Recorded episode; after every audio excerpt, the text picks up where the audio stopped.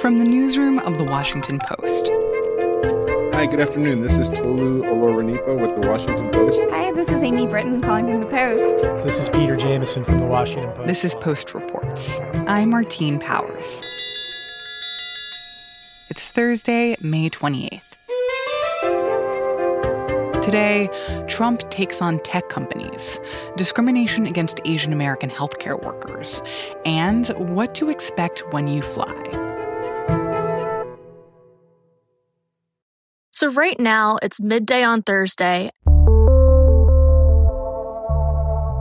and we're expecting President Trump to sign an executive order that will take aim at a key legal shield that many in Silicon Valley view as fundamental to the internet as we know it today.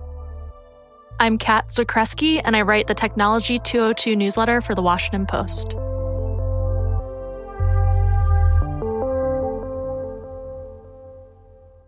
So, this executive order is going to target a particular law that affects tech companies. What is this law? What is the history of this law? And why is it so important? So, Section 230 is a decades old legal provision that protects tech companies from lawsuits for the content that people post on their websites. So, basically, this law has been interpreted by the courts to mean that people can't bring a lawsuit against Facebook, Twitter, or other social media companies for the photos, comments, or videos that people might post on their service. And uh, tech companies see this as really fundamental to the way the internet exists today because they've been able to grow to great size without concern of onerous litigation. And it also gives them the ability to take down content without fear of legal retribution, which is key when it comes to policing some of the harmful content that most people don't want to see on the internet, like terrorism, child exploitation, and other problematic and criminal content. So, this executive order seems to be coming kind of out of nowhere. Why is this happening now? So, President Trump has threatened for years to regulate the tech companies and frequently antagonized them on Twitter, on Facebook. But really, the tensions came to a head this week as Twitter took the unprecedented step of labeling some of the president's tweets. Twitter applied a fact check label to two of President Trump's tweets that made false claims about mail in voting. What, what, what was he saying about mail in voting? So the president was claiming that mail in voting was fraudulent, and Twitter applied a label that linked to other news sources, including the Washington Post and CNN, fact checking the president's claims. And so President Trump, I would imagine, would be mad about that. That's exactly right. I mean, the tech companies like Twitter and Facebook have been under pressure for years to do more to hold President Trump to the standards that they have on their platforms that prevent harassment and falsehoods about sensitive topics like voting. And in general, the tech companies have let the president slide with a free pass um, because they think that his comments are newsworthy and therefore give him a special exemption. But this was really a shift for Twitter to take this step of saying that, you know, what the president said um, needed a special label and and linking to this other content and um, really that move enraged the president and led to him to lash out at Twitter and, and other Silicon Valley social media companies on Twitter for the past few days. So, so then the belief is that President Trump was mad about the fact that his tweet was fact checked, and that that kind of launched this process of trying to get through this executive order that would have a pretty sharp impact on these tech companies. Yeah, there have been various forms of this executive order that have been circulating in the White House for years. Um, and people in Trump's orbit have really wanted the president to crack down on these social media companies. There have been Republican lawmakers like Senator Josh Hawley who have also called for legislation that would make changes to this law.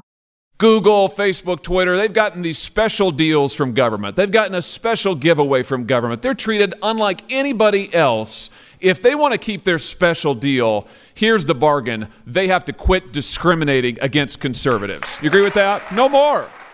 No more But really, you know, this move by Twitter brought all of these tensions to a new boiling point in the last few days. And uh, it really has become an issue that President Trump is using to rally his base in an election year. So, what kinds of tech companies would be most affected by this executive order, and what exactly would change because of it? Social media companies are particularly vulnerable to any changes of Section 230 basically, these companies have built an entire business on people sharing comments, videos, and other posts online. The information that people post on Facebook and Twitter, these companies aren't liable for that. And so, you know, people can say anything on these services without Facebook and Twitter worried that they might get sued. And so, any changes to how that plays out could have a major impact on their business because it could open them up to all new kinds of liability. And um, a lot of experts are concerned that any changes to Section 230 could lead to a chilling of free speech and expression online. So, what do you think all of this says about the relationship between the White House and and Silicon Valley right now? this is a relationship that has been strained from the beginning. I mean, the president for years has accused these tech companies of being biased against him and his other Republican allies. I mean, you might remember last summer, President Trump had a major summit at the White House. Thank you. Please sit down. I want to thank you all for being here. Very special day, very important day where he gathered a lot of his, you know, biggest supporters on social media and really railed against these companies with allegations that they're biased against them. And I noticed things happening when I put out something, a good one that people like, right? Good tweet. It goes up and then they take it down, then it goes up. I'd never had that. Does, does anyone know what I'm talking about with this? I never had that before. I used to watch it be like a rocket ship when I put out a beauty. And so I think what we're seeing with today's executive order is a culmination of all of that activity. This is really the first broadside that we've seen the president unleash against the companies after years of threats that he's going to regulate them over this issue. And and what should we look for next? You know, I think it's very likely that if this executive order is signed, that we'll, we will see um, some legal challenges from the tech industry and other allies of free speech. I also think that, you know, we really have to watch what the agencies are going to do. I mean, the president himself has very little control over actually changing a law that's been passed by Congress. What this executive order is doing is directing other federal regulators to review the scope of the law. And so I think the important thing to watch next is what the Federal Communications Commission and the Federal Trade Commission might do. So it seems like there have been concerns for a long time about these tech companies and the fact that they basically get a free pass when it comes to the hate speech and misinformation that is shared on their platforms, and that companies like Twitter and Facebook are not ultimately responsible for those messages. So what the president is doing is that going to help address those concerns and and make these tech companies have to be more proactive and responsible in terms of how their platforms are used it's a really interesting question because for years there has been this debate about whether Section 230 should exist for the tech companies. And a lot of Democrats, including former Vice President Joe Biden, have said that maybe Section 230 should be revoked. I just think that social media has to be more socially conscious of what is important in terms of our democracy. And part of that is a little uh, truth in lending here and making sure that everything is not about whether they can make a buck. So that tech companies do have to take more responsibility for falsehoods, for terrorism, for other problematic content on their services. But a lot of critics and experts don't think that that's what the president is doing here because he's doing this under the guise of anti conservative bias. I mean, the president, by taking this action, is sending a message to the tech companies that regulation could come for them if they take action to correct falsehoods on their services that Republicans spread. And so, in that way, it, it doesn't address that core issue of responsibility that you raise. Cat Zakrzewski is a tech policy reporter for The Post. She's the author of the newsletter Technology 202. So there's been a rise in racist incidents against Asian Americans during the coronavirus pandemic.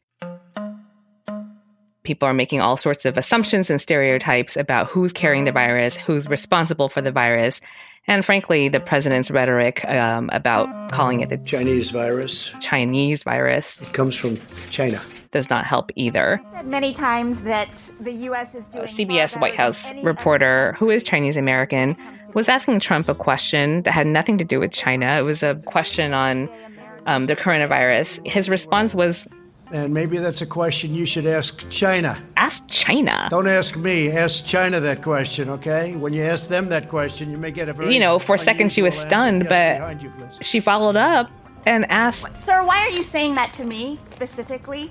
I'm telling you, I'm not saying it specifically to anybody. My name is Tracy Jan, and I write about race and the economy at the Washington Post.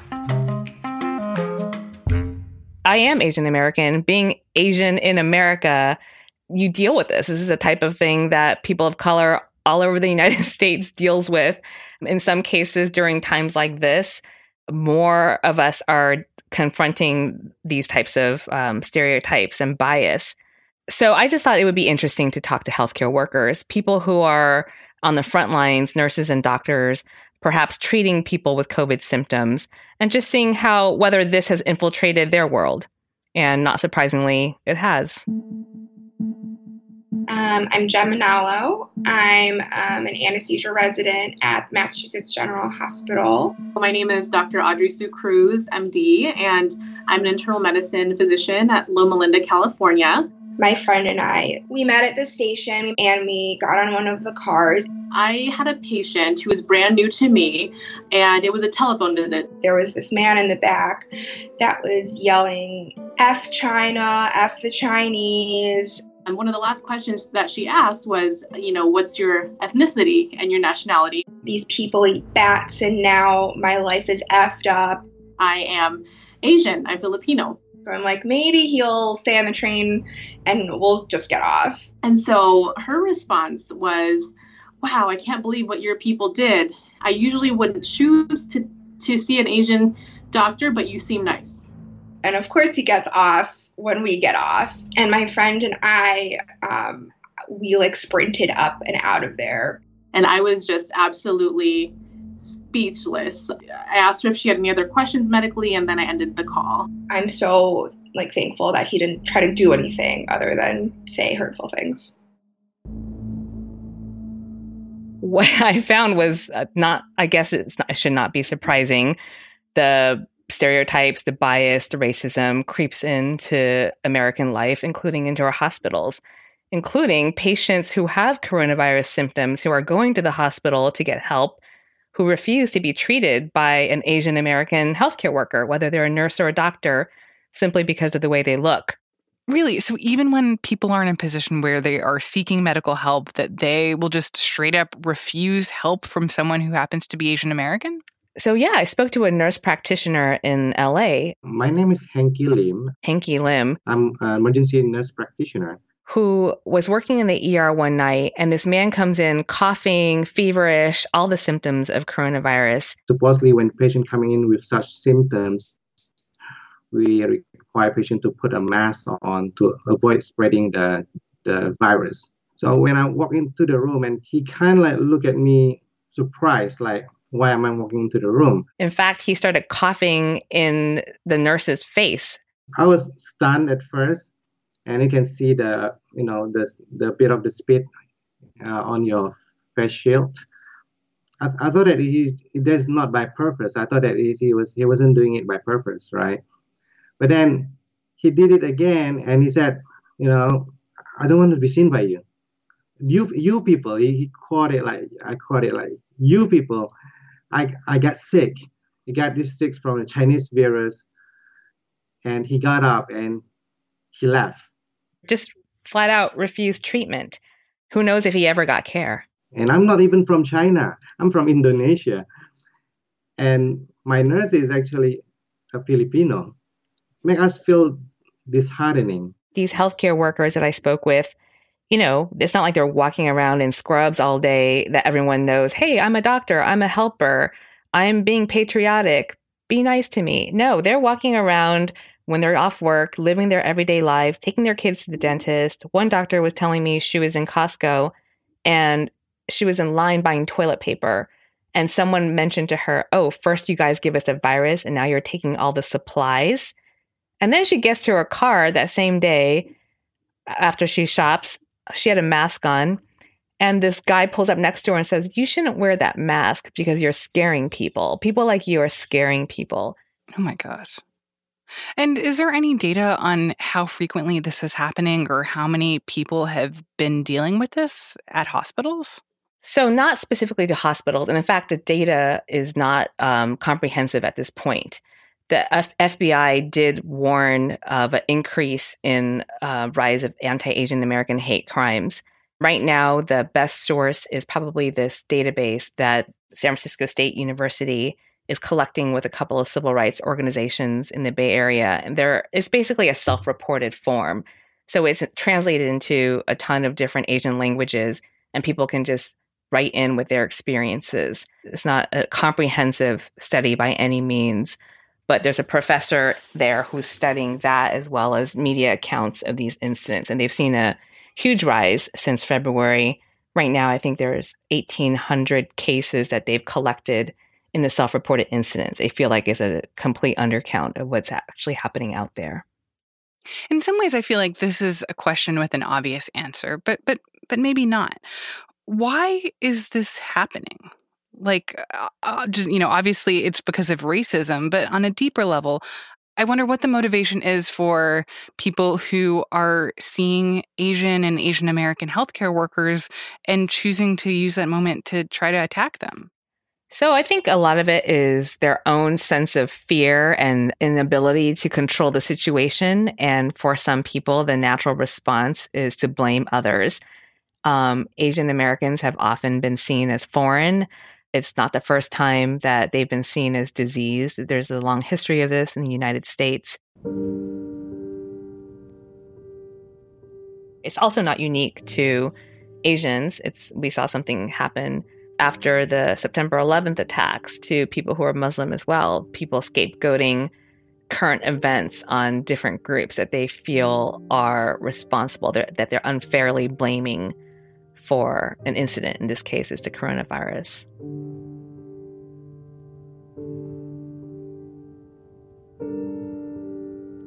Tracy Jan covers the intersection of race and business for The Post.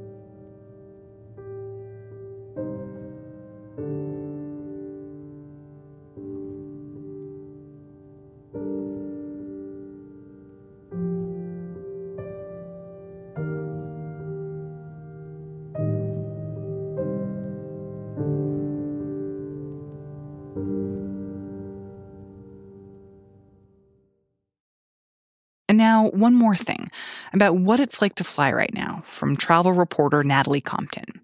Over the course of the pandemic, I've been watching TSA as they've released their number of passengers who travel through the airport, and that really dropped in March. We were told to stay home, people flew less. The State Department issued a level four travel advisory, which is usually reserved for times of war. So traveling definitely took a hit. At the lowest, the TSA reported that there were just 87,000 travelers who passed through security checkpoints in a day. Usually, that number the year before was more than 2 million. But as states are now starting to open back up, people are having maybe quarantine fatigue, things are changing, and people are starting to fly again. We've seen those TSA numbers crawl back up. As of Wednesday, there were 261,170 people who passed through the TSA security checkpoint. So people are definitely starting to fly again.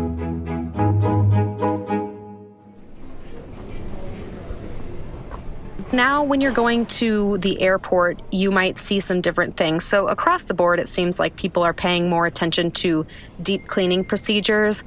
You're also maybe going to see new things like airport staff wearing masks. You are probably going to be required to wear a mask depending on where you are. You might also start interacting with airport staff through plexiglass. People are putting up sneeze guards at the ticketing windows, at airport restaurants, around places where you would normally interact with a person. You might now be interacting through plastic. And there are some changes at the TSA security checkpoint at the airport. TSA is notoriously strict about liquids, and now they have made an exception for hand sanitizer. So if you want to bring up to 12 ounces of hand sanitizer in your carry on bag, you're allowed to. Many airlines are implementing new procedures for boarding, only taking maybe 10 people at a time, which is the case for Delta, or calling groups in smaller numbers so that you're not all crowding the gate and being too close to each other. In the case of Frontier Airlines, they are now implementing a temperature check of passengers before you go on board. If you have a fever of more than or equal to 100.4 degrees, Frontier Airlines will not let you on. And that's the same for Air Canada, Air France. Other airlines around the world are doing this. Right now, the only US airline is Frontier. But airlines are pressuring TSA or some other part of the airport to start doing those temperature checks instead of leaving it up to the airlines. Once you're actually on the airplane, a lot of airlines are requiring that you wear a mask as you board, and while you are on board, airlines are either scaling back or eliminating completely their food and beverage services on board. So you're definitely going to want to pack a water bottle or a snack or a whole meal with you when you're flying because it might not be available on your flight anymore. Many airlines have cut alcohol service altogether, or some are just offering maybe one can of beer. So I know nervous flyers out there might not like to hear that. So just be warned there's not going to be alcohol on a lot of flights. So, these are some of the changes that you can expect, but one thing not to expect is that your flight will be empty. That might have been true in the past, but as we see more people starting to fly again, those flights aren't going to be empty all the time. Some airlines are putting fewer people on the planes, but others are not. And you might be traveling on a packed flight. So, only travel if it's essential until we know more about this virus. Natalie Compton is a reporter for the post travel section, by the way. And thanks to friend of the podcast, Elric Zong, for recording his airport experience.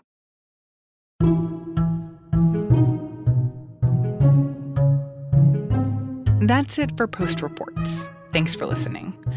As states are starting to reopen, we'd love to hear about what you're seeing and noticing where you live.